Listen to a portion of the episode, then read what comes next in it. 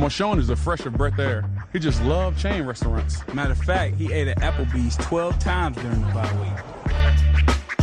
I love each and it, most of you guys. That really is still swollen, isn't it? Still swollen. It kind of looks like a football, actually.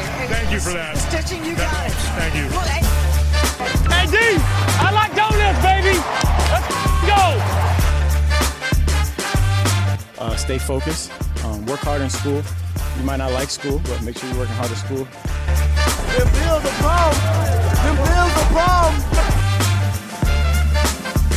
It's your boy DM3, and you're listening to the Witty, Not Funny Sports Podcast on the Built in Buffalo Podcast Network.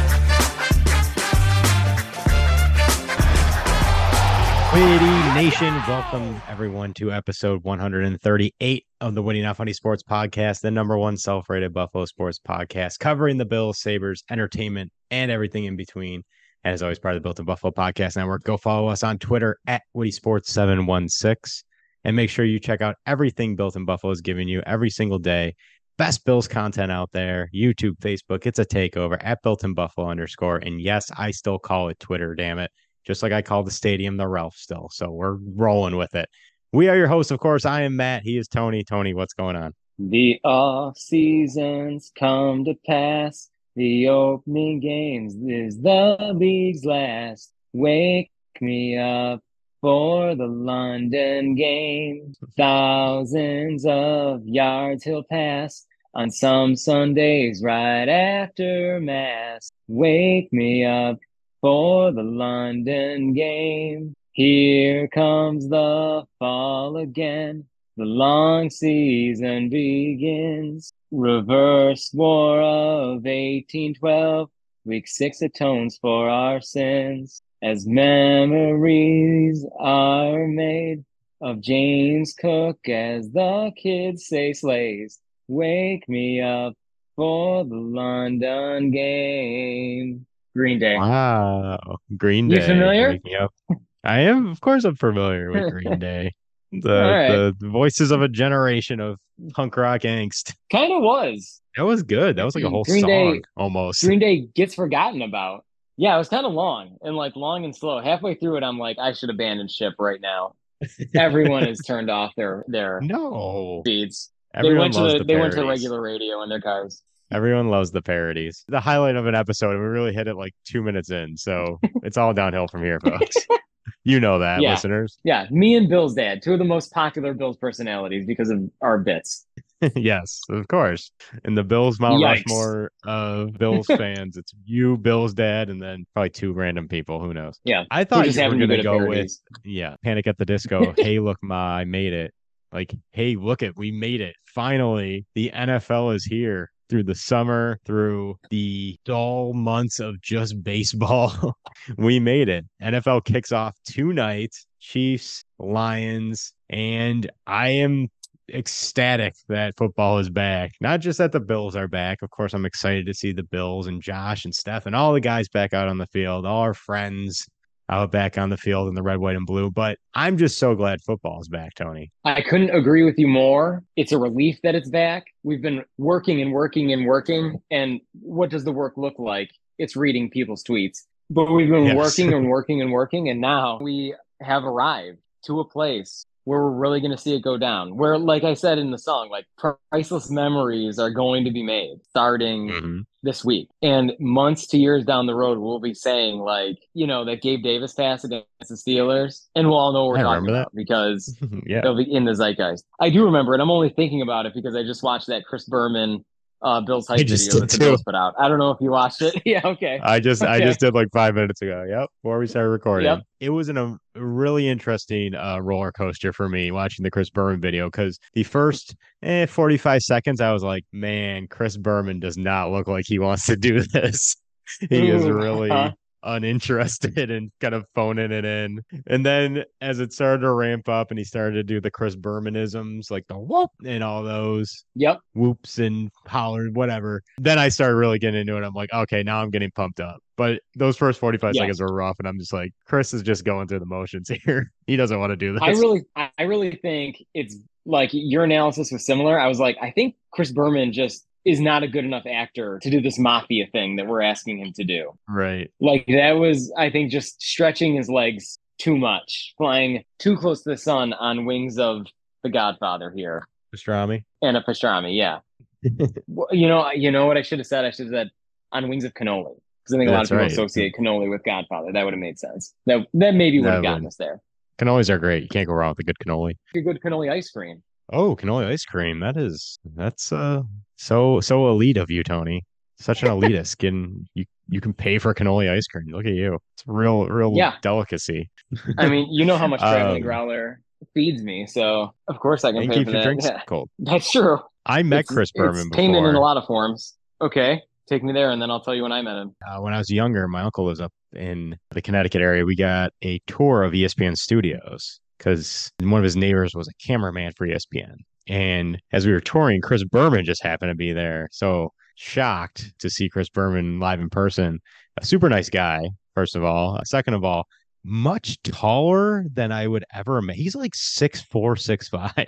You would never He's a think that. towering man. No, I would never have I- thought that. I, wouldn't have was thought that. shocked. I had no. You have no reason to think that. No, I mean he's always you always see him sitting at his desk during Sunday NFL Countdown or prime time or whatever. So you have no reason to think so. But uh, I didn't expect him to be a tall man, a little imposing, towering over us. So uh, He no, is. I'll do you one nice, though. better. He's six five. Yeah, is that what his According to the official internet. like bio is? Yes. That's not is surprising to me. It seems six five. Yeah, No. You would. Yeah, he's he very, seemed like very a stereotypical short, stocky, bald dude. Dim-witted bald man. No, hmm that is not the case. But it is good to hear Chris's voice back and all the Bermanisms, as I mentioned, because that means the NFL is back. That also means fantasy football is back. Tony, I had my drafts this past week, and oh boy, did it go average at best. what is the worst part about a fantasy draft? Not knowing what you're doing. eh, The moment you realize you don't know what you're doing, I would say. The Which moment you realize, immediately? like, yeah, kind of, yeah. The moment you realize, like, well, I need a, a, um, you know, X position. I need a running back, and there are none now, so I'm boned for the season. That's the moment. I think the moment is um and it it probably applies to everybody, but you target a guy, you see a guy on the wait list and you're like, "Oh, I want that guy." And he gets taken like four picks or so before you. Happens Oh, at yeah. least 3 times every draft to me. If you're in a good league, definitely happens to me.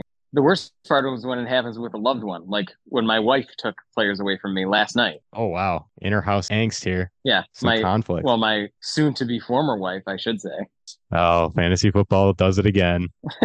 you know the, the divorce rate's 50% in this country and 50% of that 50% is due to fantasy football did you know that Yes, statistically Those are true? real. Uh, I think everyone knows because a statistic like that, you know, affects everybody. Everyone must know someone who's in that situation. It's just it's just Tale as facts. old as time. science. Tale as Song old as as old as time. beauty and the beast. Precisely. tony nfl's back. Fantasy football's back. The bills are back. They play in just four short days 96 hours away from buffalo bills football. We got a lot to talk about. We we don't have time for a long intro segment or anything. There is a man waiting for us. He is 90 plus years old. He is impatient as many 90 year old plus men are we got to get to him and we got to talk some bills are you ready to talk buffalo bills Well, I and preview this week one matchup well, I better be because I didn't talk about my fantasy team or when I met Chris Berman. So we better get Marv on the air, and it better be worth it. It's always worth it with Marv. Marv, take it away. Listeners, we'll be back after the break. Oh, bills fight, Bills go. Come on, let's win for Buffalo. And we are back, listeners. A lot of Bills news to get into before we get into our preview and talk about the season opening Monday night football game against the Jets. Let's talk about some things that's transpired this week. First off, Sean McDermott naming a couple big starters, which I was surprised about, honestly, before we get into who he named and what positions. Listeners and Bills fans probably know what positions we're going to be talking about, but I was surprised. Sean McDermott usually one to keep things close to the vest, especially if there's some unknown factors to it. You know, he he likes to not tip his hand to the other team. So I don't know how much these three positions are tipping the hand, but I'm surprised he announced the starters this early And those starters are Osiris Torrence or Cyrus O'Torrence for some of you out there, starting at right guard. Christian Benford, more power, starting at CB2. And Tony, I think I'm reading this right. Correct me if I'm wrong, but Terrel Bernard? Question mark. Bernard? Bernard. What's he the Really? starter of? The single bandit on the forehead club? Which is the Uh, the the young 20 year old receding hairline club. Terrel Bernard starting at middle linebacker. Tony, surprised by these announcements. Torrence always seemed like he was in line to start at right guard, played very well in the preseason. There's no reason to slow roll this. He seems a much better player. I, I don't want to say much better player than Ryan Bates, but much better fitted at this point in time to protect Josh Allen than maybe Ryan Bates is. Uh, Christian Benford, I thought with his late preseason push, deserves the CB2 job. Bernard is the big one. Maybe we'll save Bernard's thoughts for a little later because I think we have a lot to talk about with him because we didn't really get to see him in the preseason. And for him to be named starter without that preseason experience, uh, it's a little iffy to me. But Tony, what are your thoughts about Sean McDermott naming these three guys starters and uh, any other thoughts about just the position battles into themselves?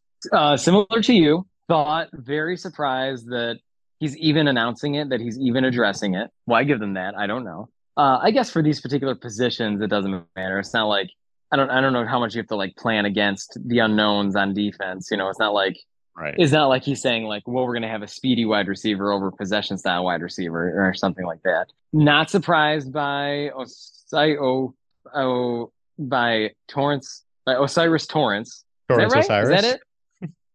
Is that is that his name? Torrence Osiris- Osiris, is his Os- name. Torrence Osiris. Yep. Nailed it. Torrence Osiris is the real name. It's really His real name is really Osiris Torrence Torrence. Oh yeah, that's right. Osiris Torrence. Yes, because like we've essentially Those Irish used- names are tough. They're tough. Well, yeah, he's Irish for sure. Because we've essentially used the combinations of the three names, if O is one of the names. Right. We've essentially used that to create a nickname that may change at any times, which really, I think, is what needs to be said out of out of all this. And that is that Benford, more power Benford, Cyrus O'Torrence, and Bernard are three of the nicknames that have stuck over time. So I think it's clear that the secret to success on this Bills team is the stronger the nickname from us, the stronger road to development the player has. This is clear with 100% accuracy in the science of this. Like, what's Elam's nickname? I don't even remember what it was, if we even gave him one. I know what Benford's Uh, nickname was. Unsleeved machete. Maybe our worst Oh, was it really? That was that's a that's a new nickname. I didn't know that was actually a nickname. That's just really more of a more of a uh, Metaphorical description. ad yeah adjective yeah. But I mean, like the once they're drafted and we give them a nickname, the nicknames that stuck were these were these ones were were Benford and Bernard.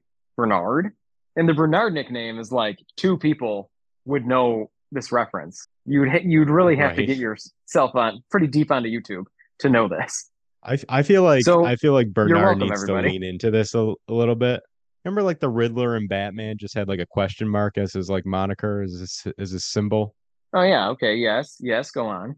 I'm thinking Bernard needs to lead into the question mark moniker a little more. That that, that becomes like his persona because he is a question. He is a mystery.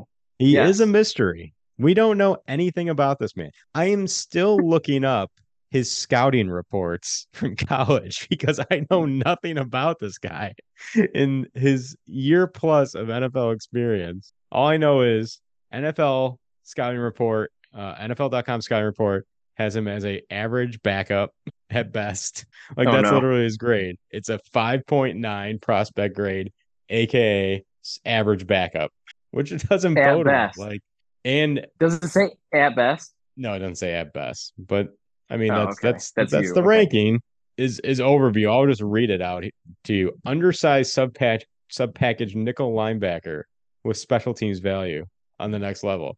That's our starting middle linebacker, folks. Also, he is a mystery. Like, we a don't know. linebacker. Interesting.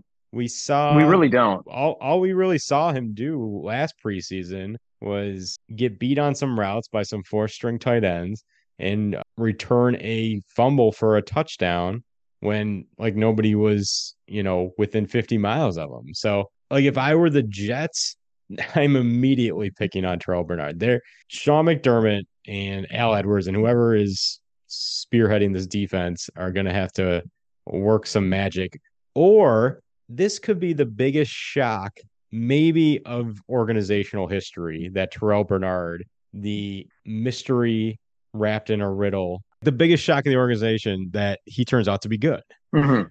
Like that would be the shrewdest move of Sean McDermott's coaching career of hiding this guy all throughout training camp, all throughout the summer, all throughout last year. It's almost like you see these shows where they build like these military hero, whatever, from in a factory. And it takes them years to build like this super weapon. like that's what I feel like the Bills did with Bernard. It's like we've been building him in a lab for all of a year plus, and now we're gonna unleash him on the NFL. That's the only explanation I can think of. He has done nothing to win the starting job other than the fact that his competition was straight not good. I'll keep it PG here for the listeners. Like that's the only reason. If Dodson balls out this preseason or looks even average at best, I think Dodson is the starting linebacker come week one. Christian Kirksey, I think, is in line to be the starter come week two because I still don't have faith in Terrel Bernard. We did the would you rather last week. I think this is a good would you rather. Like, would you rather go with this complete unknown in Bernard? And maybe that's the strategy. Like, he's so unknown to everyone, even the Jets, they don't know how to game plan around him. Or would you go with the evil you know in Terrell Dodson? And maybe Dodson isn't great in coverage as we know, but at least you know he's going to be solid in the run game. Would you rather go with a known commodity who has his defaults or just this completely unknown in Terrel Bernard? My would you rather answer is that I would rather go with Dodson. And the reason is because I've seen maybe it's not as consistent success as you want out of Terrell Dodson, but I've seen it. So I may as well get in the reps and everything because I agree with you. I have a fear that the reason that Bernard has this job is because it said, well, at least we don't 100% know that it's going to be bad. Whereas with the other choices, we would know it's going to be bad. And so I do agree with you that he may be starting week one, but he will not be starting all the games. And the reason he won't be starting all the games has nothing to do with injury. I do, I definitely anticipate once Christian Kirksey is in and caught up and acclimated and ready to roll, that he's going to be he's going to be in there, and it's only a matter of time. Because I really just don't have that much faith, and I don't have a reason to not have faith. I don't have a reason to have faith. I know that I've seen concerning things about Bernard, and I'm still concerned about him. But I also know on the other side of the on the other side of the coin here that the spot he's playing in there's not like a lot asked of that player so i'm i'm hoping that they can design the schemes in such a way where there's not that much asked of bernard and maybe milano's so good that together they can do the work of two competent linebackers It almost reminds me of like the Giants traded for Isaiah Simmons this offseason, and Joe Schoen and Brian Dave were talking about Isaiah Simmons not really having a position. Is he a safety? Is he a linebacker? Is he an ed? Like, and they talked about how he's perfect for our system because we are just developing or moving towards positionless defense, and it's all Mhm. just fluid. And I got to think, due to the similar nature of the two organizations, the Bills and the Giants, and their leadership and management style, I got to think that's the way the Bills are trending to as well. Like, I wouldn't be shocked to see Taylor Rapp playing middle linebacker, to see Dodson in early down packages where maybe the run's more prevalent. It wouldn't shock me to see anyone on it or anyone on it. throw Saran gabe davis in there play play two big nickels why not tyler or sign bass bump or sign bumper pool and get bumper pool in there. now we're talking make Bumper now we're it. talking. I think Bumper it was Pool all can do anything he sets like, his mind to well, we know that the world is his Yeah. oyster. He just has to reach out and grab it. I think it was all downhill for for Terrel Bernard because from the moment he got drafted, who made that draft pick, Tony? oh like who announced that it draft pick? Yes. Do you remember? the guy from NFL, Kyle the guy from Good Morning Kyle Football. Brandt. Yeah, Kyle Brandt, that's his name. Kyle Brandt, the fakest Bills fan out there. We talked about a Bought villain and for this podcast being Kyle Allen I think we misconstrued it a little. We got the Kyle part right. I think the villain of this podcast is Kyle Brandt. And because he announced the Terrel Bernard pick in 2022, it was all downhill from Bernard. Bernard had no chance to succeed. Writing was on the wall because fake Bills Mafia member Kyle Brandt made that pick. That's what I think. Is it reasonable to assert that now bear with me? I'm really going to put a hot take out there that's a little Ooh. existential, maybe too better. existential for you. Thank Is you for setting me up for to- failure. Yeah. Am I not Um, existential enough for you, Tony? Well, we'll find out when with what you think about my little theory here. Do you believe in jinxing? How how to what Uh, extent do you believe in jinxing, Matt? Zero to five percent. Yikes. Okay, then you're not going to like this. But as someone who What do you but? If you believe in jinxing, here's what I'm saying. Is it reasonable to think that Damar Hamlin is Kyle Brandt's fault? Let me take you there. So Take me there. so not not the portion where he announced Terrel Bernard's pick, but I think many of us remember when Kyle Brandt announced the pick. He announced it the buff he announced this as the 2023 Super Bowl champion Buffalo Bills select Terrel Bernard. So immediately when he says that, that's the jinx. That means we're definitely not winning the Super Bowl because he said that. Because he announced us as as the Super Bowl champion. Now what took us out of that situation of the Super Bowl it was our sort of great wall here was the Bengals. Mhm. The first game did not count. We flubbed against them, possibly because you know too much was going on. Emotions were running high. This is the Bengals. The Damar, Damar Hamlin's fresh in our minds and in the situation, and then you know we blew it on emotion. Yep. Is it that the universe decided Damar Hamlin has to happen so that the Bills can't handle playing the Bengals, so that they cannot make it to the Super Bowl, and Kyle Brandt's cannot be correct because he jinxed it? If this was a visual medium of a of a podcast here, uh, you would see me nodding my head because I like this theory. Kyle Brandt Okay. cursed this organization. Kyle Brandt, attempted murderer. I'll take it one step further, Tony.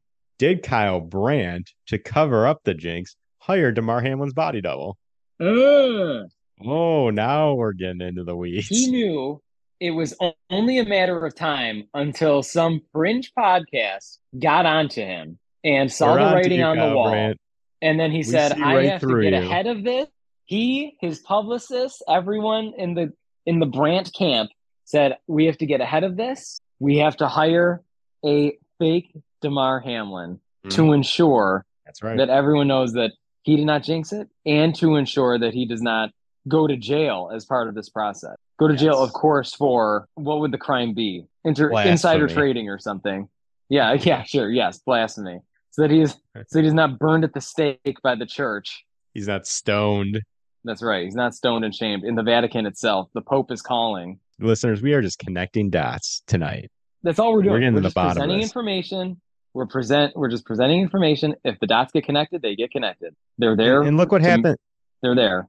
They're there. They're there to be connected. And look what happened this week, Tony. He knew this fringe podcast was on to him. So what does he do? What does he do to get us off the trail to to suck Bills Mafia right back to his side? He predicted the Bills to win the Super Bowl.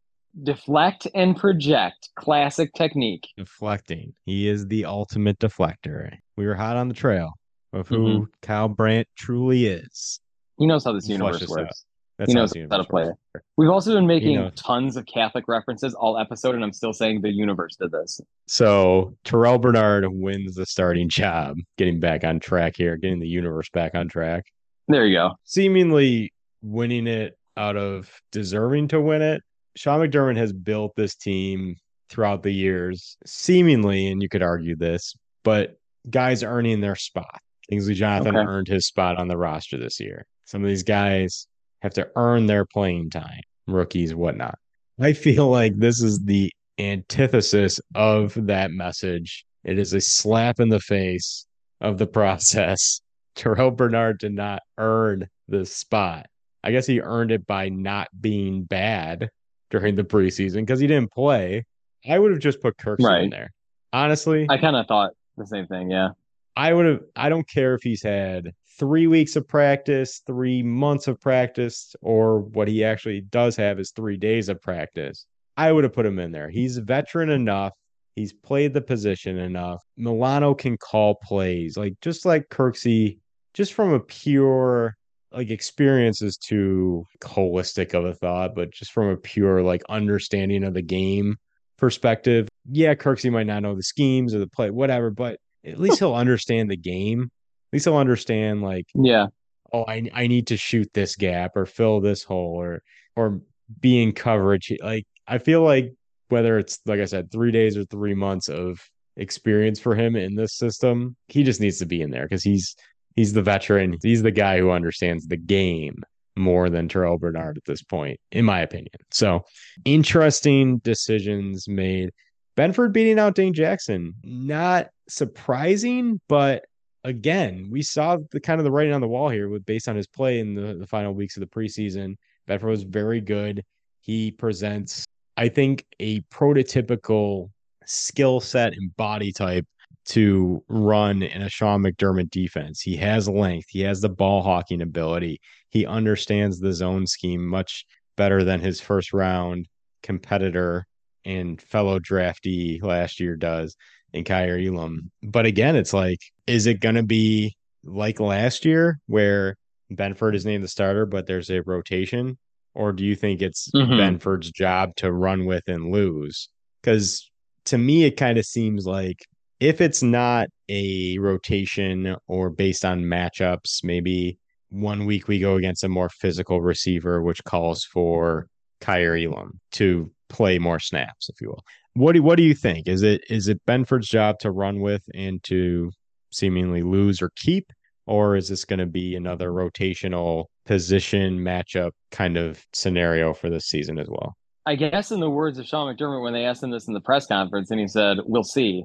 In some ways, I'm like, I'm also want to be, "We'll see." I think that it's almost as though for Benford and for really for all the corners, the preseason's not over. You mm-hmm. you got the job, but you have to keep it, and every game is your opportunity to keep it or to lose it. So Benford better step up, or someone who's maybe just about his equivalent is gonna is gonna go in. And it's a good problem to have, I guess. This isn't like Benford winning the job for me. Like this is the opposite in the sense of like, well, I don't really care who's on the other side because they're all gonna be probably decent enough.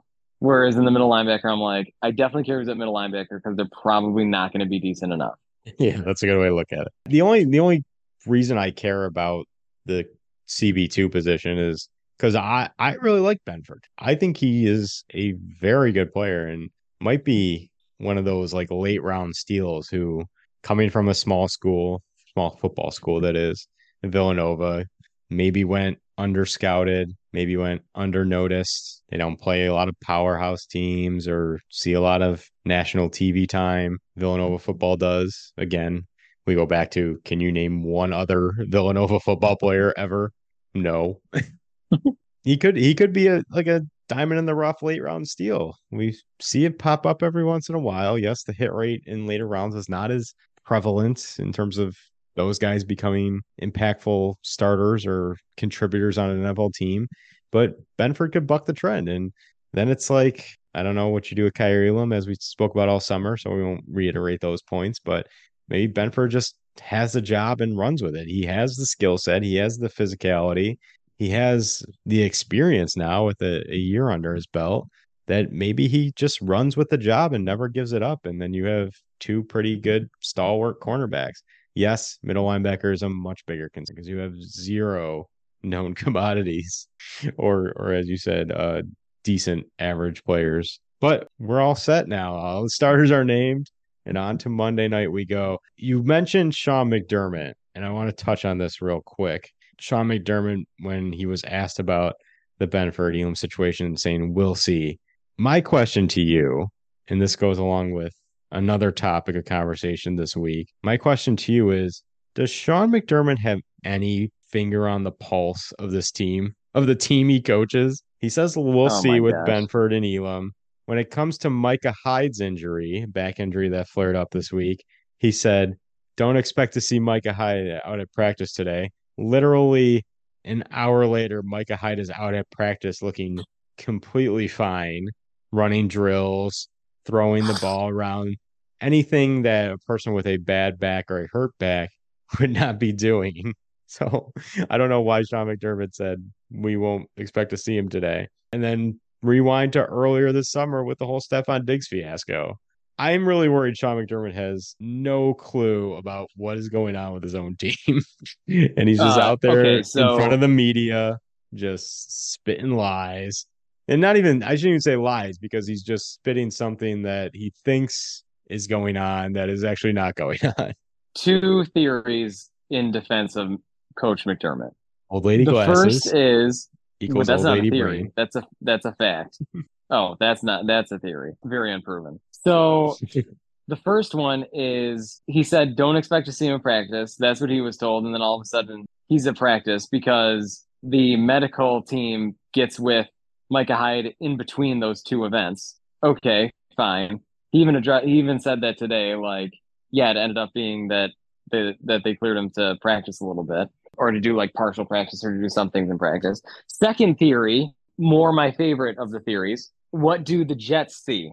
Are the Jets in it enough that they're going to see who's at practice, or did they just hear what Sean McDermott says? So is he just Mm, okay. saying? So it doesn't really matter what happens in there, but the soundbite that makes its way down to the Meadowlands is the one that, that Sean McDermott in the press conference says, "Don't expect to see Micah Hyde." Now we all have to be worried about Micah Hyde, but really we don't have to be because only the Jets have to worry about Micah Hyde.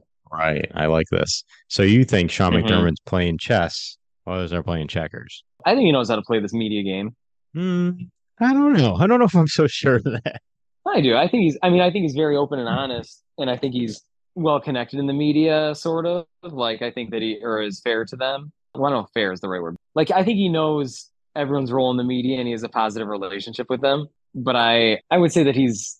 I would say that he knows like when to play the card of I'm going to fool the Jets a little bit. I'm going to fool. I'll, the I'll next pick up what you're putting down. I'll go Pick with it up. that. I'll pick it up. But it seems like Micah Hyde is fine uh, out there practicing literally an hour before that statement was made. Practicing today. He was asked if he expects to play, and he nodded his head emphatically that he was going to play. So, not worried about Micah Hyde's status. And for the most part, knock on wood, because it is only Thursday and we have four more days till kickoff. Uh, the injury report is very empty, other than Micah Hyde's fake back injury here. So the Bills, for a team Fake who was injured in a lot of key areas for most of the season last year, comes into this season extremely healthy. So that is good to see. And now everyone just has to live in a bubble for the next three days here, and we'll be Mhm. fine. We'll be fine. Tony, any other notes about the Bills before we get into this opening week matchup against the Jets you want to discuss? No, I'm excited. I'm excited to talk about the matchup. Me too. This is a big one. Bills kicking off prime time Monday nights. I am very excited, but also very worried. I'll give you top three reasons I'm worried. And Tony, I Three, think in honor of. Aaron Rodgers, we should do this in darkness. Listeners, because this is an audio podcast, we're doing this in darkness. Solidarity Yep, I'm turning off the lights. we can't talk in I'm darkness. How turning can we off think? the lights right now. We're having our own darkness retreat to clear our minds and talk about the Bills Jets matchup. Things I'm worried about. One, New York, September 11th. That is going to be a pumped up crowd. Energy beyond belief. Okay, yes. The Jets will be fueled from that, I am sure. So that has me worried. Two, Aaron Rodgers has me worried. First game, new energy as well with a new team, new lease on his NFL life, if you will. Uh, I'm sure he'll be pumped up as well. So, third thing that has me worried the Bills going all blues. I don't like the all blue Yep. jerseys, Tony. Same. You know, I'm not a that's a, fan. good way to kick off the season. It's risky. It's a little worried. a- it's a risk. risky. It's a risk. It's a gamble. It's a risk. So three things that had me worried right off the bat. Tony, what are your thoughts about this game? I'm not worried at all. Realistically, big picture. You're not worried at all. No.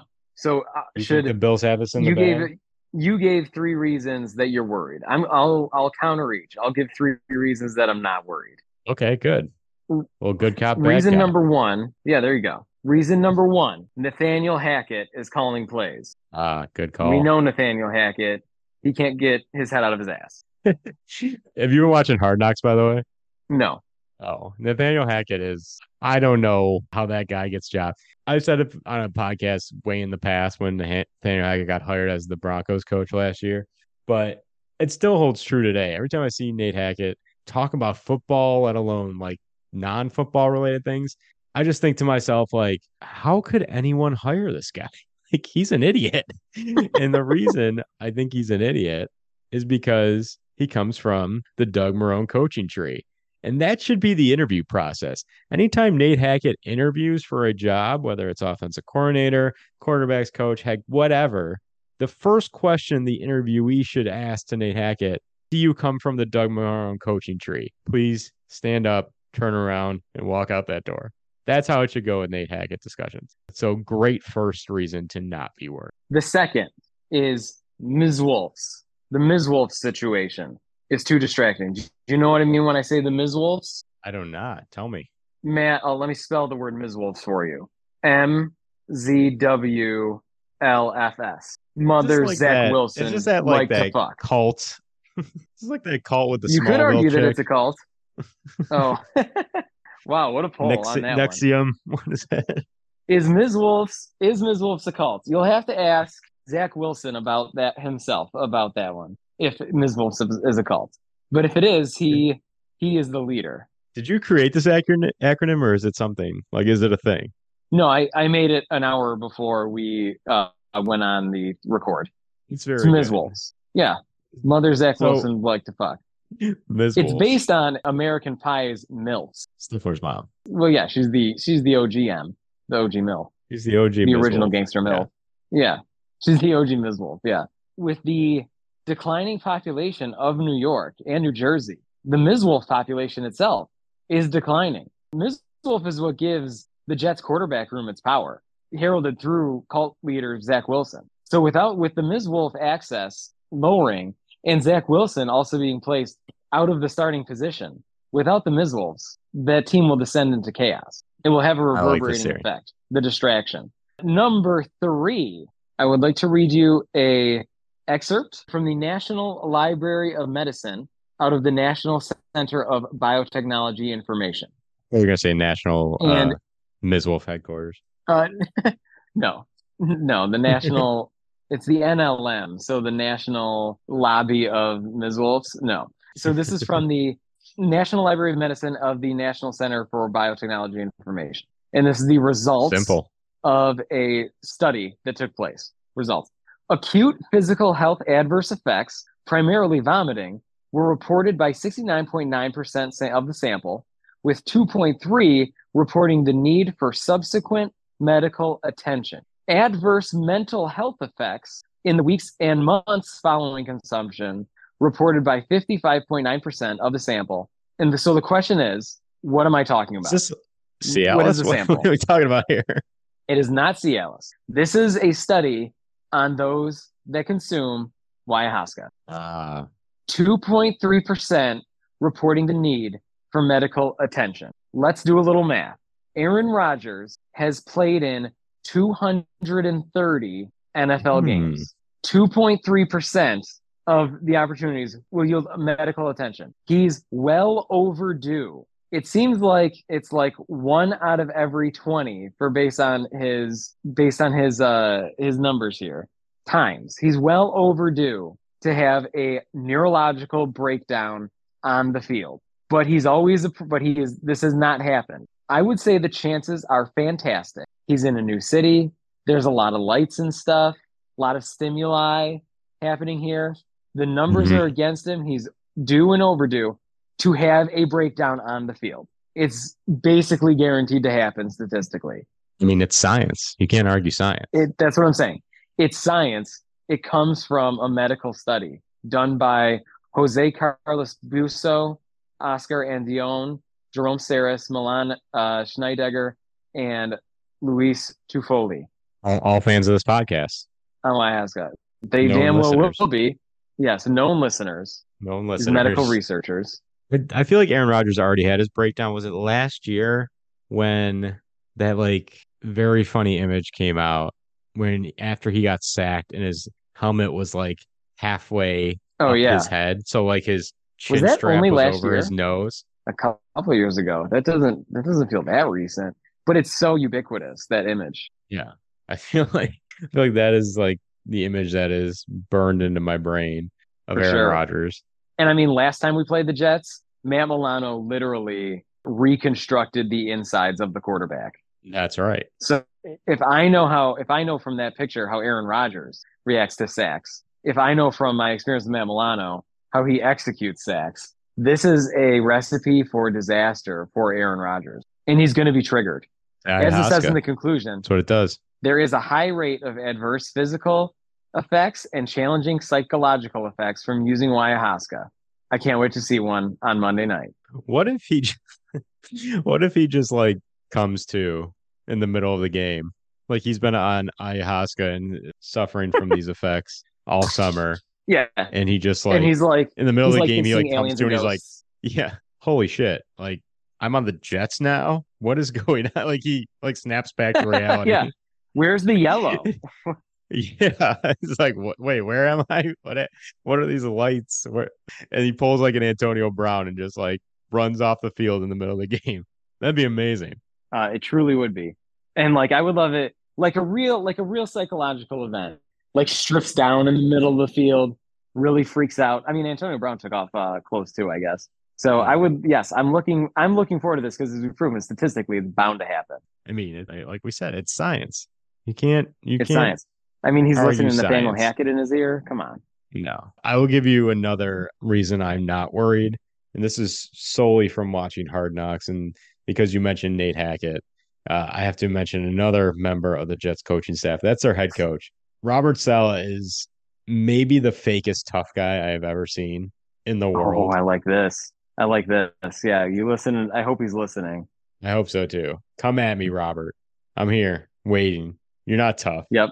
No, and and there's a there's a clip going around this week on social media from Hard Knocks of him in the film room or whatever conference center talking to the team uh during after one of the practices, before one of the practices, whatever, uh about how like he hates to uh like in the in the after game handshake, he hates when the coach says like team looks good out there, or some like just very generic statement made by coaches to coaches.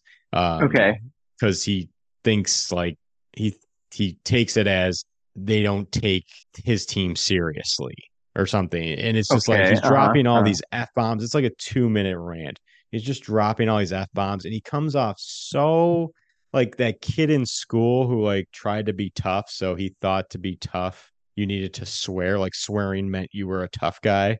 hmm Like, look how effing tough I am. like, no, like you're just Right. fake as all heck.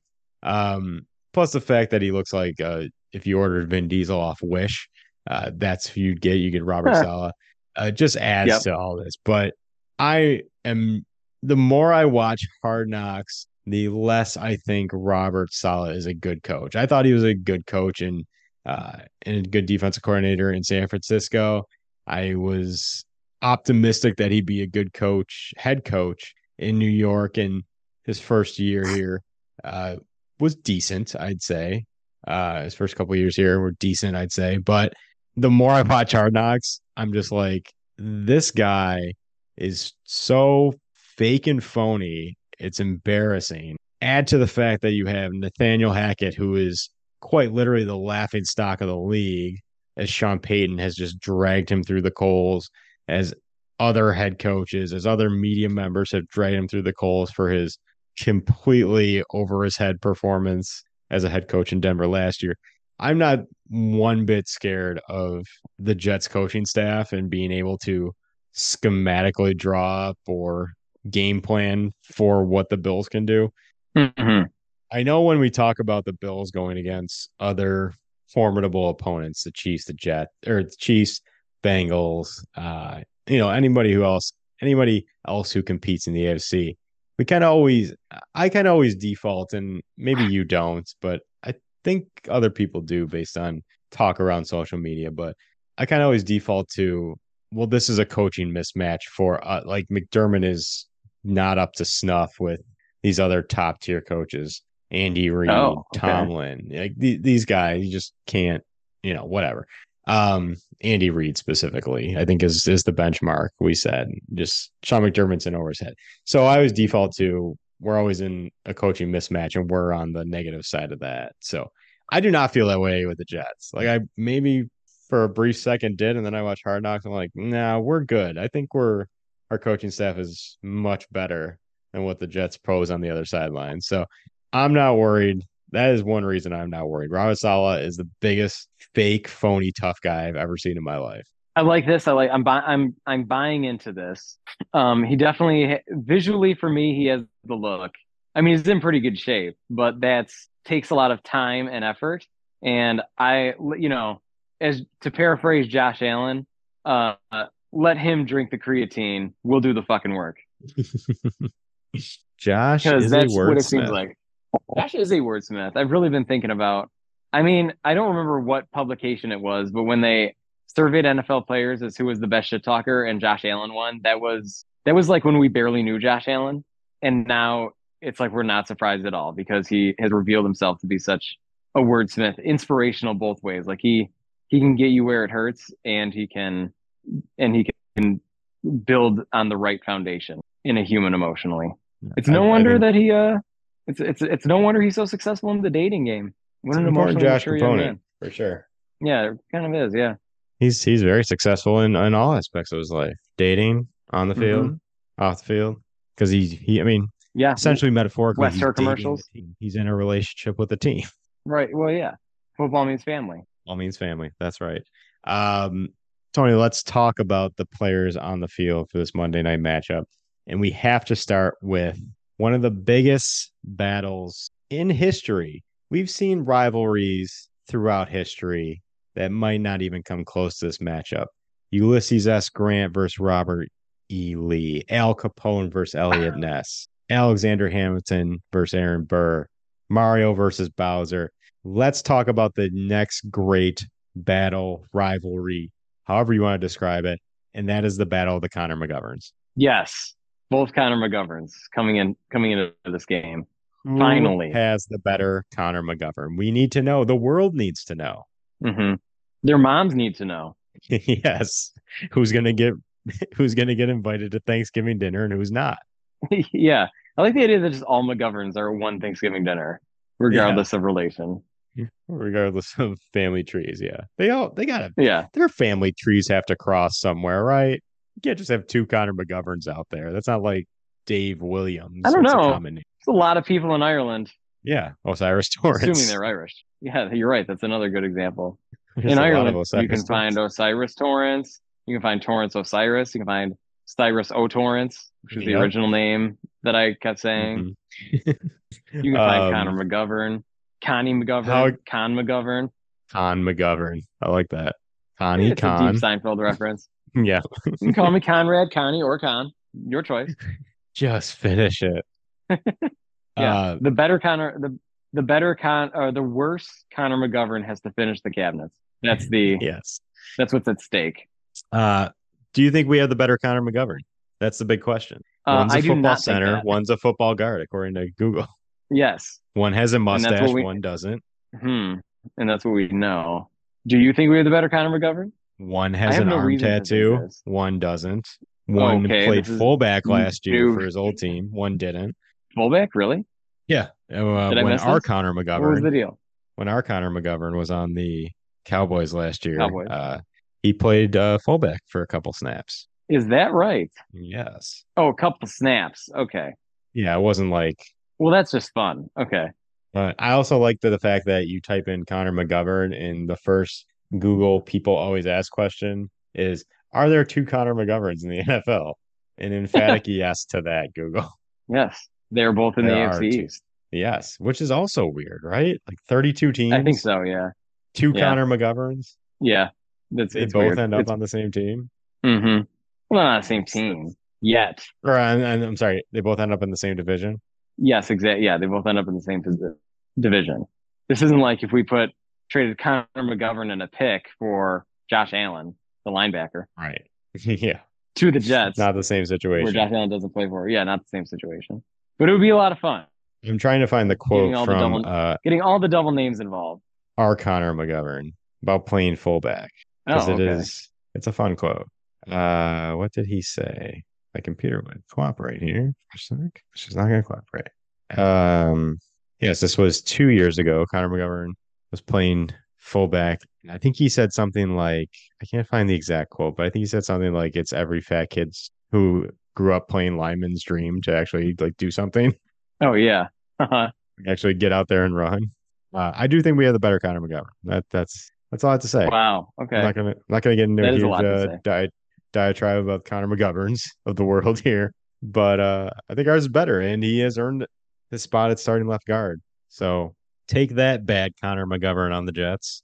I agree that he has earned a spot. I agree that I don't think we have a bad Connor McGovern. Just because you're the bad Connor McGovern doesn't mean you're bad. They're both they both have value, just like all humans. Yes, if you want to look at it from a human race standpoint, yes, everyone has value. well, no, I mean, no, I just Even mean, if your name is I not mean- Connor think he McGovern. I think he has value as a as a player as well in the NFL. Oh, okay. I think I think that he's probably a good guard, and I think that Connor McGovern Jets is probably a good center.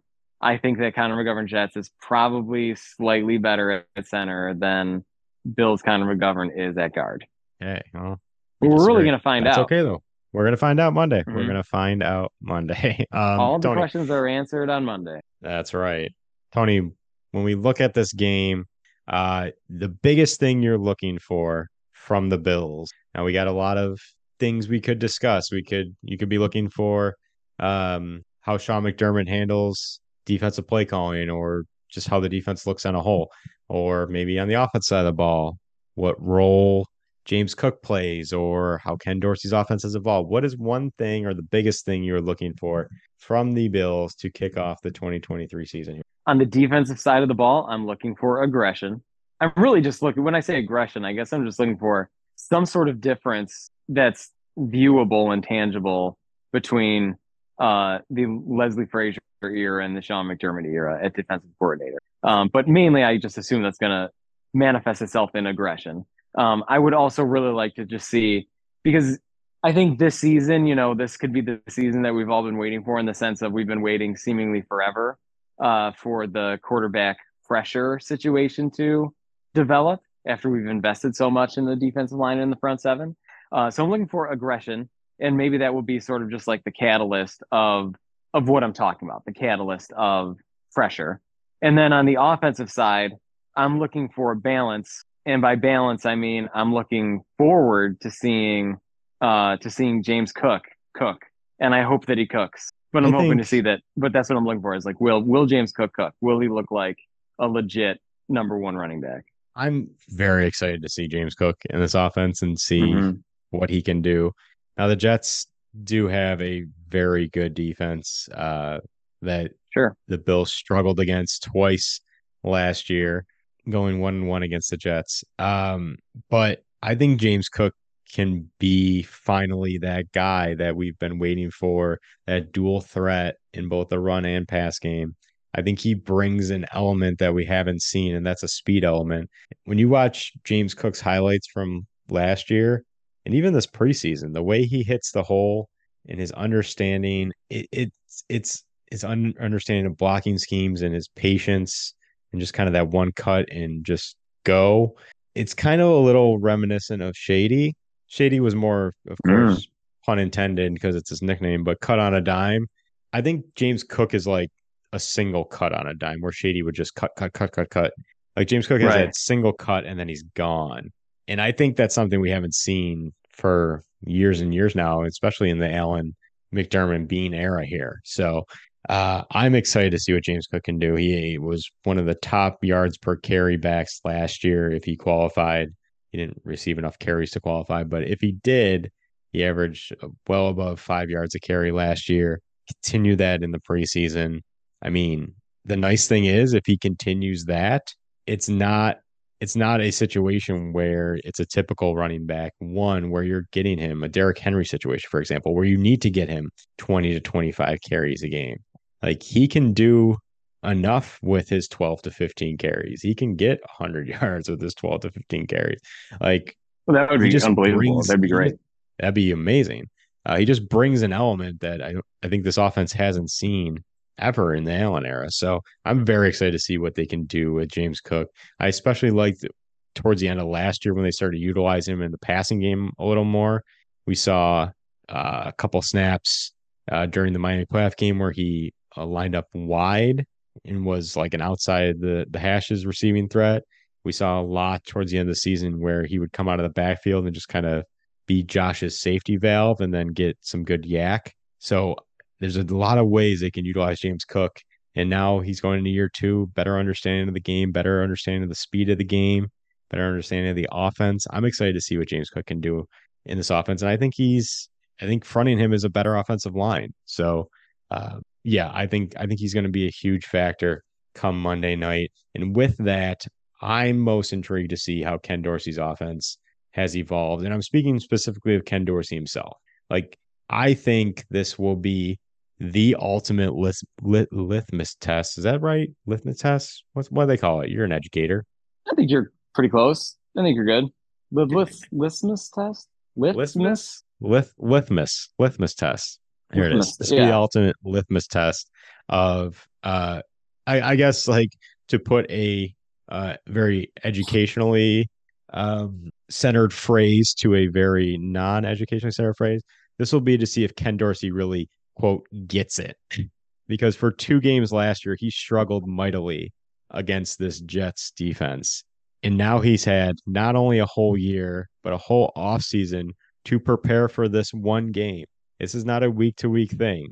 This is not, okay, on to next week. We need to prepare for the next team. Like he's had a whole six months to prepare for this Jets team, to prepare for Aaron Rodgers, to prepare for their new weapons on offense, Allen Lazard and Breece Hall coming back, and all these guys. Like this will be a great test for Ken Dorsey to see if he gets it. He's see if he can be a viable offensive coordinator. I was listening to the Ringer NFL show, uh, and before Josh Allen's injury against the first during the first matchup against the Jets, uh, Josh Allen was on pace to eclipse like 6,000 or come close to 6,000 total yards, over 5,000 yards passing, like 800 yards ish running.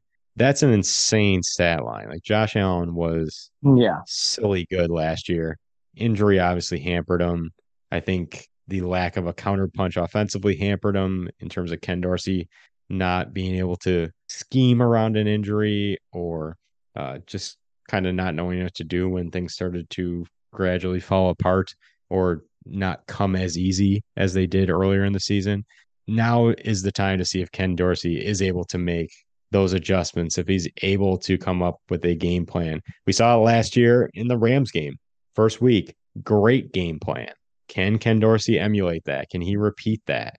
I'll be very intrigued That's to see what how I'm- this, this offense looks come Monday. It night. has to look different. It has to look different because I, I I think in what you're saying, like one thing that I almost said in terms of James Cook and like how James Cook's success or lack thereof manifests itself, and I think really it hinges on Dorsey, but it hinges on how the offense is constructed and how Dorsey can take the way the offense is constructed and, and use it to get production. Um, Yeah. And so really it's like the offense has to look different because of the Dalton Kincaid factor. And that factor basically rewrites the playbook. And that's the opportunity to say, to figure out how to integrate running and to let James Cook cook. And it integrates a style of offensive play that involves that involves outlets and checkdowns, which is not always Dalton Kincaid, which is not always the slot receiver, which is not always Dawson Knox, Mhm. but often should and would involve the running back. And we have a very capable receiving running back for that situation. Hello. Hello? Hello? Matt? Matt, hello? Uh, Matt? Oh, yeah. Hmm. So, so it's designed to be an offense, you know, that would involve naturally a lot of like dump off or safety valve positions. And, you know, historically we've seen that often be the slot, but it probably isn't going to be the slot unless it's the 11.5 scheme uh, that comes with the, the bringing on of Dalton Kincaid. So whether that safety valve can be Kincaid or Knox or could be, would be, and should be often the running back. And we have in James Cook a running back that's more than capable of handling uh, of handling that situation and can make a lot of YAC, like you said, after um, after he does that. Especially, and that's I guess another thing that I'm curious about because especially finding what the slot position looks like now in the post Cole Beasley era, and finding what what we're looking at now is it a, is it a matter of the same amount of trust for Khalil Shakir? Is Shakir out of favor? Is he even like the natural slot, or is it just going to be Harty all the time, Harty all the time, Harty all the time? My girl wants to Harty all the time. with, but I Great fantasy Yeah. football team name, by the way. yes, I agree. I just came up with it, but I'm like, this is this is good. This is a good nickname and a good pun. Great song. Eddie Murphy's finest hour. Truly. It's like that in the Nutty Professor, but that is definitely takes the top spot. Yeah, yeah, I would say so. And then secondarily to that, the Harty connection. Ah, yes, of course, of Mm-hmm. course. Uh, yeah, interesting. Dalton Kincaid. If if we want to talk about like one player I'm focused on, it is Dalton Kincaid because I think he is going to be a huge factor in this game um, right away. Like week one, rookie being a huge factor, and maybe it's not like a crazy stat line. Maybe it's not eight catches for 80 yards and a touchdown. Maybe it's maybe it's half that. Maybe it's four catches for Mhm. 50 yards and a touchdown. But I think he's going to be key to opening things up for other guys like Gabe Davis, like James Cook underneath, like maybe Deonte Harty Harris getting in the flat and taking one to the house or something like that. I think Dalton Kincaid is going to be a big factor. I think we saw that in the Pittsburgh preseason game of what can the defenses do? Can they go big and then we out out athleticism them with Dalton Kincaid, or do they go small Mm-hmm.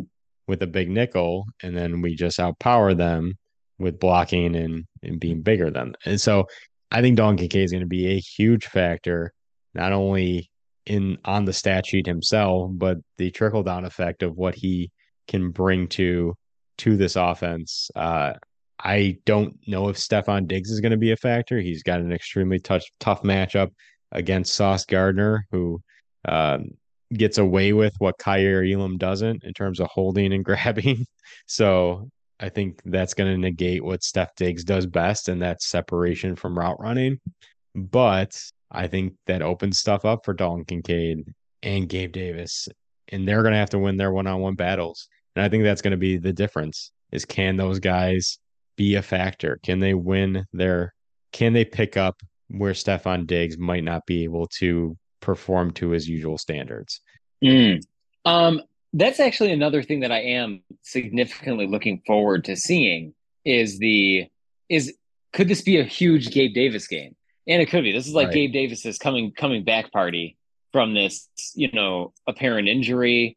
Uh, and I feel like there's been a lot of positive hype about Gabe Davis this offseason in general.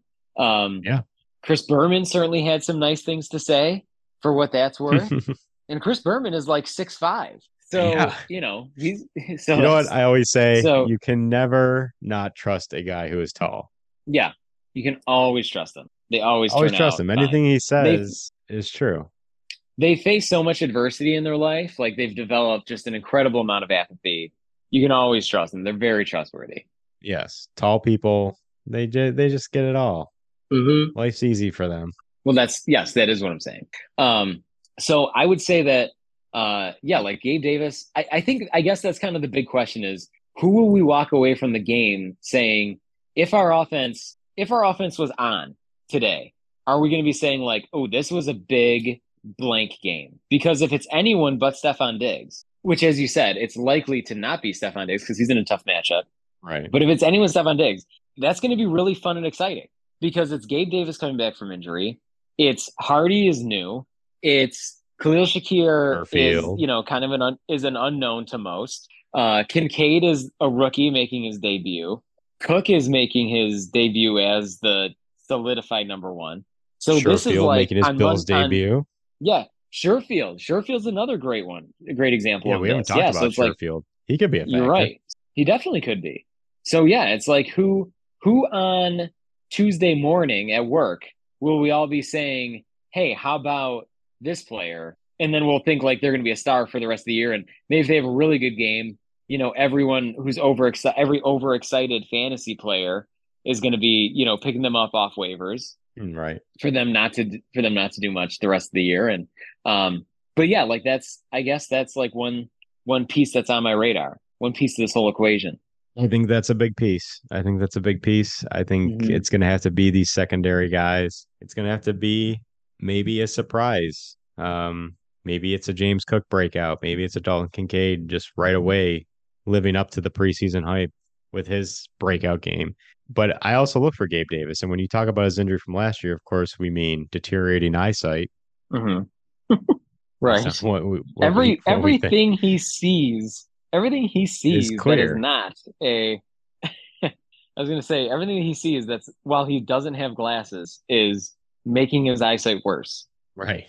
Uh, but we have faith that we have sources. We're gonna we're gonna pull a Jason Whitlock here, listeners. Uh, breaking news. I think Gabe Davis uh got his eyes fixed over the over the off season. And he's gonna be Yeah, great. That now. was the that Uh, was the injury. that was the injury. The we know injury was eyes. our sources say we have sources like uh Stephen A and Jason Whitlock do. Um, Right. That was by the way, that was my favorite thing ever. Like the clip when going around of Jason Whitlock saying like Josh Allen doesn't work hard. hmm It was just the most ludicrous, ludicrous four minutes of verbal diarrhea ever. Uh, but the best part of that was when he said, "I have breaking news. I think Stefon Diggs wants out because, like, you can't, you can't, um, like." You can't create news from a thought in your head. Like that's not news. Like, I don't say like breaking news. I think it's gonna rain tomorrow. Like, no, you don't know.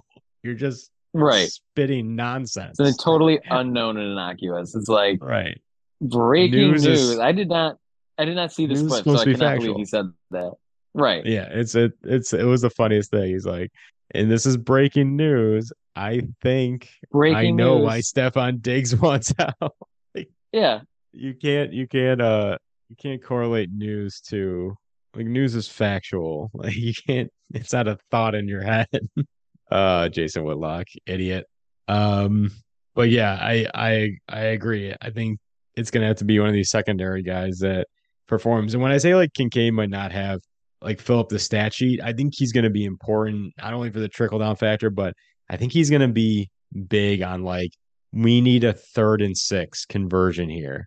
Like Kincaid's the Mhm. guy to get it. Yeah. Like, he'll be yeah, he'll be I big see he'll that. Be like that. big in important moment Right. I mean, that makes sense. He's got the best hands on the team, probably. So, and the best smile. which is insane to say. Yeah, which is insane to say for both in both of those cases because Stefon Diggs is on the team. And Stefon Diggs, he- avid flosser, so you know he's got a good flosser, smile. great smile. Yeah, we know we know that we know that. Uh, but does Stefon Diggs have the boyish charm of a Dalton Kincaid? I don't know. That might be the the what sets him apart. I think um, that's what sets him apart. He fla- Yeah, he's six yards into his route. He just flashes the smile. It stops the linebacker dead in his tracks. was that like a cartoon character where they like flash their smile? I feel like that. I feel like that does no. I feel like that sounds just more like the end of like a mediocre football movie. Like was that like in the replacements or something? Like I feel like like it's like slow motion. The offensive player flashes a smile. The defensive player's like, huh? And then it, and then like the play is successful. Yeah, I don't. I feel like there's a cart like Johnny Bravo did that or something. Like this is a way back, like early '90s cartoon character. Mhm. Uh, that might be Dalton Kincaid. Yes, flashes a smile, just distracts everyone as Josh Allen scampers for a 60-yard touchdown. Like totally, totally how they drew it up in the playbook. Uh, I think I ran that play in Madden the other night, so it's it's definitely there. Um, Tony, I don't know if you want to do game predictions. Uh, just let's say, do you think they win Monday night? I mean, I think it's I, I, I think it's a 50-50. I like- think it's a toss up, I do too. but I think and I'll do a game prediction. I think it's a toss up. I'm gonna say Bills 33, Jets 31. if the Bills put up 33 points against that Jets defense and they don't win, I will be like That's true. I don't know. I will I I'll will go ready to Leslie Frazier's yeah. I'll be ready to kill Terrel Bernard and I'll go uh, take an Uber to Leslie Frazier's house, knock on his front door, and beg him to come back Please come back. because I was Regret very everything you ever said. about what the problem was. hmm So if um, if I mean, I guess it's hard to say, but if we if the defense looks bad Mhm. and we find out after that uh, that Sean McDermott was not calling the plays, are you blaming Sean McDermott or are you blaming the the coach who's calling the plays? Assuming it's um, Al Edwards. assuming it. Yes, that's what I'm thinking of. Yes, I kept wanting to say Al Wilson, and I'm like, that is wrong. I think you're thinking of Al Wilson because Wilson was the neighbor of Home Improvement, which was centered around Binford Tools. power. Tony, come on, put more Right. power. I think we're. I think that's why you you subliminally go to Al Wilson. It might be. I mean, Wilson was very wise. He was a coach in himself for Tim. He was. He was the life coach we all needed at the time. Really, Yeah, he was. This is real. just a man. Be, just a man behind a fence. yep. Um, no, I, I I agree. I think it's a 50-50 toss up. It it's going to come down. I think I think we'll get an idea pretty early on if if the Bills can what's the word I'm looking for? Well, the energy Hang? coming from New York. Not hang. I think they can hang. They went 13 and 3 and lost their three games by a total of 8 points. They can hang with anyone when they have number 17. I just think hmm we saw last year. Like the the last memory we have of the Bills is a sticking memory to me, and that's of the loss to the Bengals, a team that came out and just punched the Bills in the mouth. And the Bills didn't know how to respond. And yes, there was a season long laundry list of reasons why they were mentally checked out, maybe physically checked out by that point in time.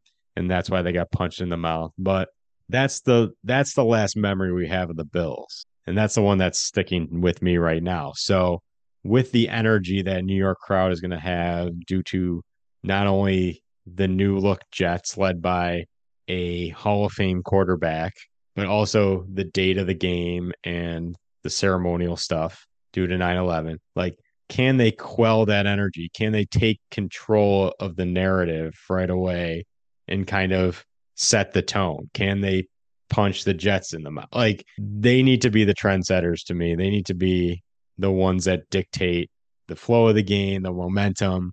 Like that's going to be that's going to be the difference. That's going to be right away. We're gonna I'm going to be able to see if is this a new look Bills? Is this a new attitude Bills? Yeah.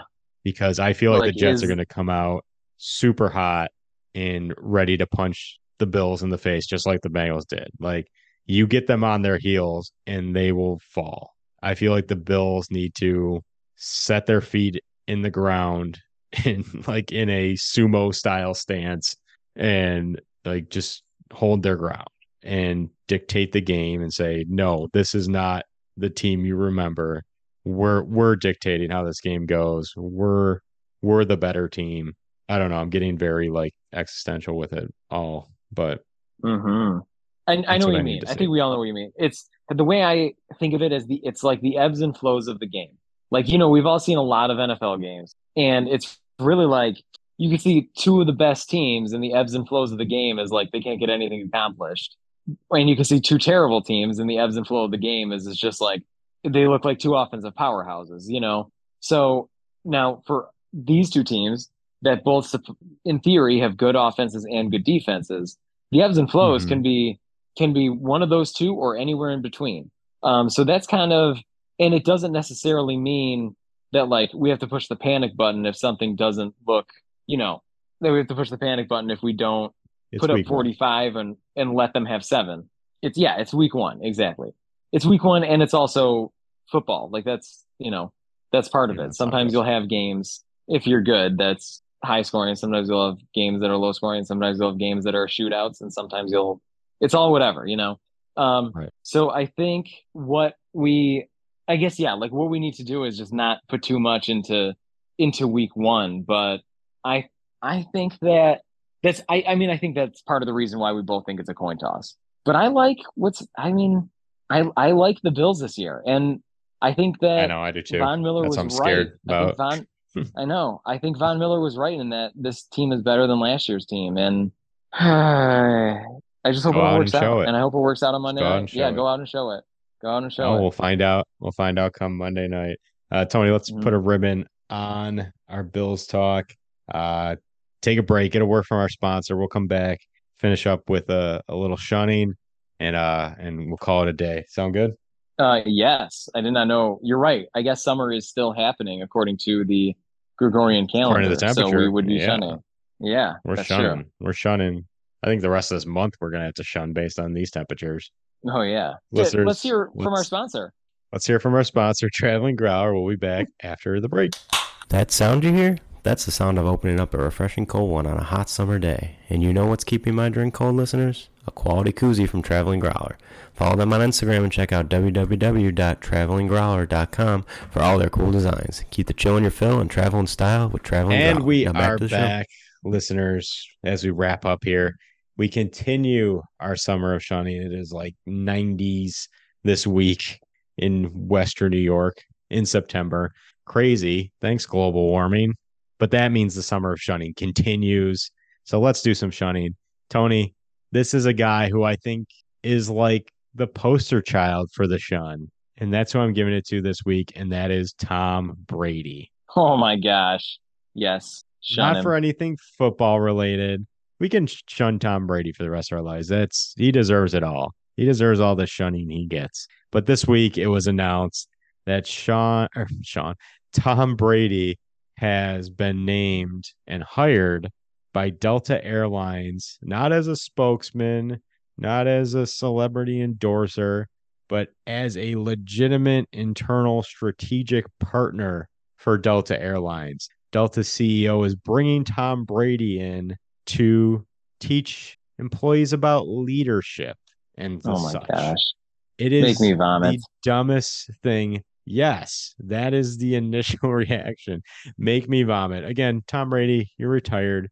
Just go away. What do you have to do with Delta Airlines? What do you get out of this? What does anyone get out of this? I swear to God, if I'm on a plane and they're doing the pre flight safety video and Tom Brady's face pops up on that screen, I Mhm. am, I am I'm feeling going unsafe. to pull. I'm gonna be uh, feeling unsafe. Uh, I'm gonna do like a um, a, a Gaylord Focker and yell bomb on a plane or something. I don't like get me off that okay. plane if I see Tom Brady's face. Um, I think it was very funny that Tom Brady got named uh, a strategic partner from Delta Airlines the same week that a plane had to turn back mid-flight because a person had a massive diarrhea episode. like, did that episode where there was diarrhea all over the aisles of the plane, quite the uh quite the images online. Uh did that cause Delta to bring in Tom Brady to teach people how to deal with a diarrhea like situation? That would make sense. That would make sense. That's the only reason I could see an airline Uh, bringing Tom Brady. Tom in. knows. Tom, Tom knows, his way around a diarrhea situation. He's got kids. He's got I'm kids. sure they. Kisses, I'm sure kisses those kids on the lips. Interaction with poop. That's that's kind of where I was going with this. Yes, that's where I was going. But of course, obviously, hit him where it So, hurts. hit him where it hurts. Uh, so that is my shun this week. Tom Brady and Delta Airlines. You're you're shunned. I feel like we need a um like a sound bite. You know, like Shock Jock Radio. It's just like has like a command thing, and it's like it'll do a sound bite. It's like we need like one of like you're shunned. yeah, that fits the personality of the podcast. Spot on. That's exactly it. Shock Jock. Yeah, we're going Shock Jock with it. Uh, Tony, do you have a shun this week?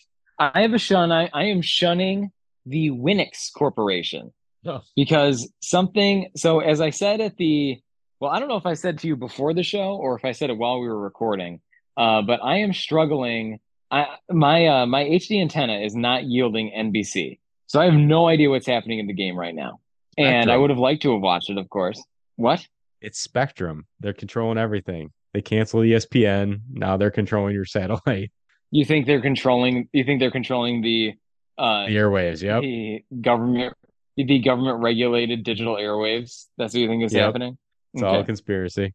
well well in trying to do that so i also have uh sort of like near the tv i have a a uh, air purifier that's going hmm and the problem with the air purifier is that when i press the buttons to try and turn it to nbc like the remote is weirdly on the same remote frequency laser beam stuff as the air purifier. So when I press one to go to channel 10 NBC, the uh, air purifier goes down to one speed. And every time I Oh. press one on my TV remote, the air purifier changes. Uh, the air That's a purifier changes the thing. And then if I press three, the air purifier turns right off. Wow. What a conundrum. Isn't that wild? I know. That is this wild. Like as I'm as I'm playing with it now, like I'm I'm adjusting the air purifier speed, but I'm also going to channel 123 slash three on my TV, which is no signal. It's like I want to watch the opening kickoff of the Chiefs Lions, but I have to live in a contagion situation if I do. like, Yeah. what do I do? right. What do I do? Am I willing to put the air quality at, at risk? Am I willing to put my own lungs Right. at risk here? I don't know. I'm in the basement. It's probably a disaster like- down here. I mean, between you, you've dealt with a lot of air quality issues between the Canadian wildfires, the air purifier, the wasps controlling the Oh air. yeah, if we had wasps in the house. Yes, they can. I You- like. I like the way you put that. Yes, they you- control the air. Yes. Their wings Control the airspace around my house. Yes. Uh, you've had an issue with air quality uh these past couple months. Yeah, the air Prayer- is. Prayers up for Tony listeners. Thank you. I appreciate that. We're gonna open a Uh, GoFundMe for my air issues. Find Yes. solutions. Throw some money at the problems. We should. That'd be that'd be very funny. Uh, we we can we can uh we can have a link uh on our Zaddies for Josh Allen page. If you're a Zaddy for Josh Allen and want to contribute to Tony's air quality, click this link. I love this. It's a very niche. Yeah, it's a very I like- niche I niche like any demographic. Yeah, I like any scenario where I'm painted as like a victim that we have to reach out to. oh, okay, yeah. Well, don't we all? I like to play Yeah. the victim card. Yeah, so Uh, fuck you, Winix. shun. I'm shunning you. Shunning Winix. You're shunned. See, it works. We just need a You're like, quality shunned. soundbite. You've been Uh, let's wrap up. Let's wrap up the episode though. Thank you to our sponsor, of course, Traveling Growler, www.travelinggrowler.com. Quality koozie starting at just five dollars. Shop local, support local. Travelinggrowler.com. Podcast store, teespring.com. Search Witty Not Funny, all one word, or go on the Google. Search Witty Not Funny, Teespring. We're the first search result that comes up. Um, check out the t-shirt store. Get your gear for this season now. You'll be the talk of your Bills watch party, tailgate, game attendance, whatever. People will notice you. At um, Which is I lost my all you ever wanted. We know it. it's all you ever wanted.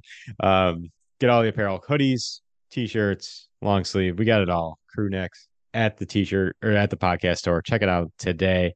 Uh, where you can find the podcast, you can find the podcast wherever you find podcasts are listened to for free. iTunes, Spotify, only on the Built in Buffalo Podcast Network at Built in Buffalo underscore. Search Witty Not Funny. Search Built in Buffalo. If you like us, hit that subscribe. We always like to say whether you give us two minutes or two hours of your time, we greatly appreciate it. And thank you to all the listeners, whether it's your first time or 138th time listening to this podcast. Thank you for tuning in.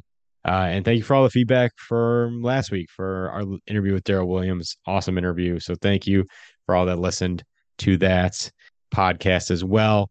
Twitter handles, Tony. Where can listeners find you if you're still on Twitter X? Or where can they find you on Blue Sky?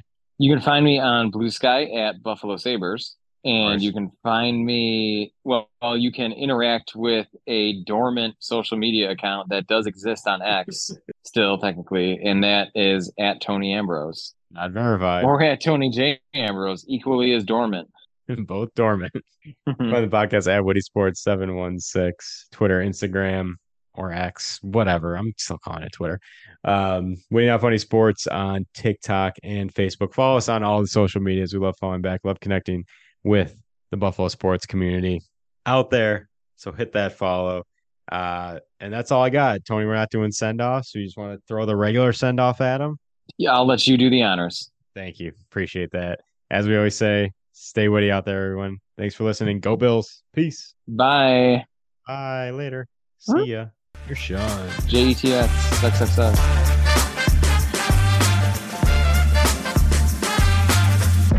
Marshawn is a fresh of breath air. He just loved chain restaurants. Matter of fact, he ate at Applebee's 12 times during the bye week. I love each and every, most of you guys. That really is still swollen, isn't it?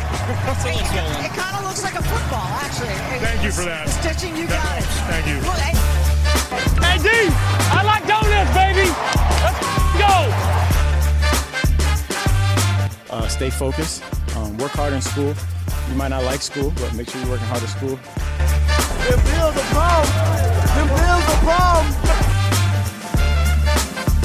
It's your boy DM3, and you're listening to the Witty Not Funny Sports Podcast on the Built in Buffalo Podcast Network.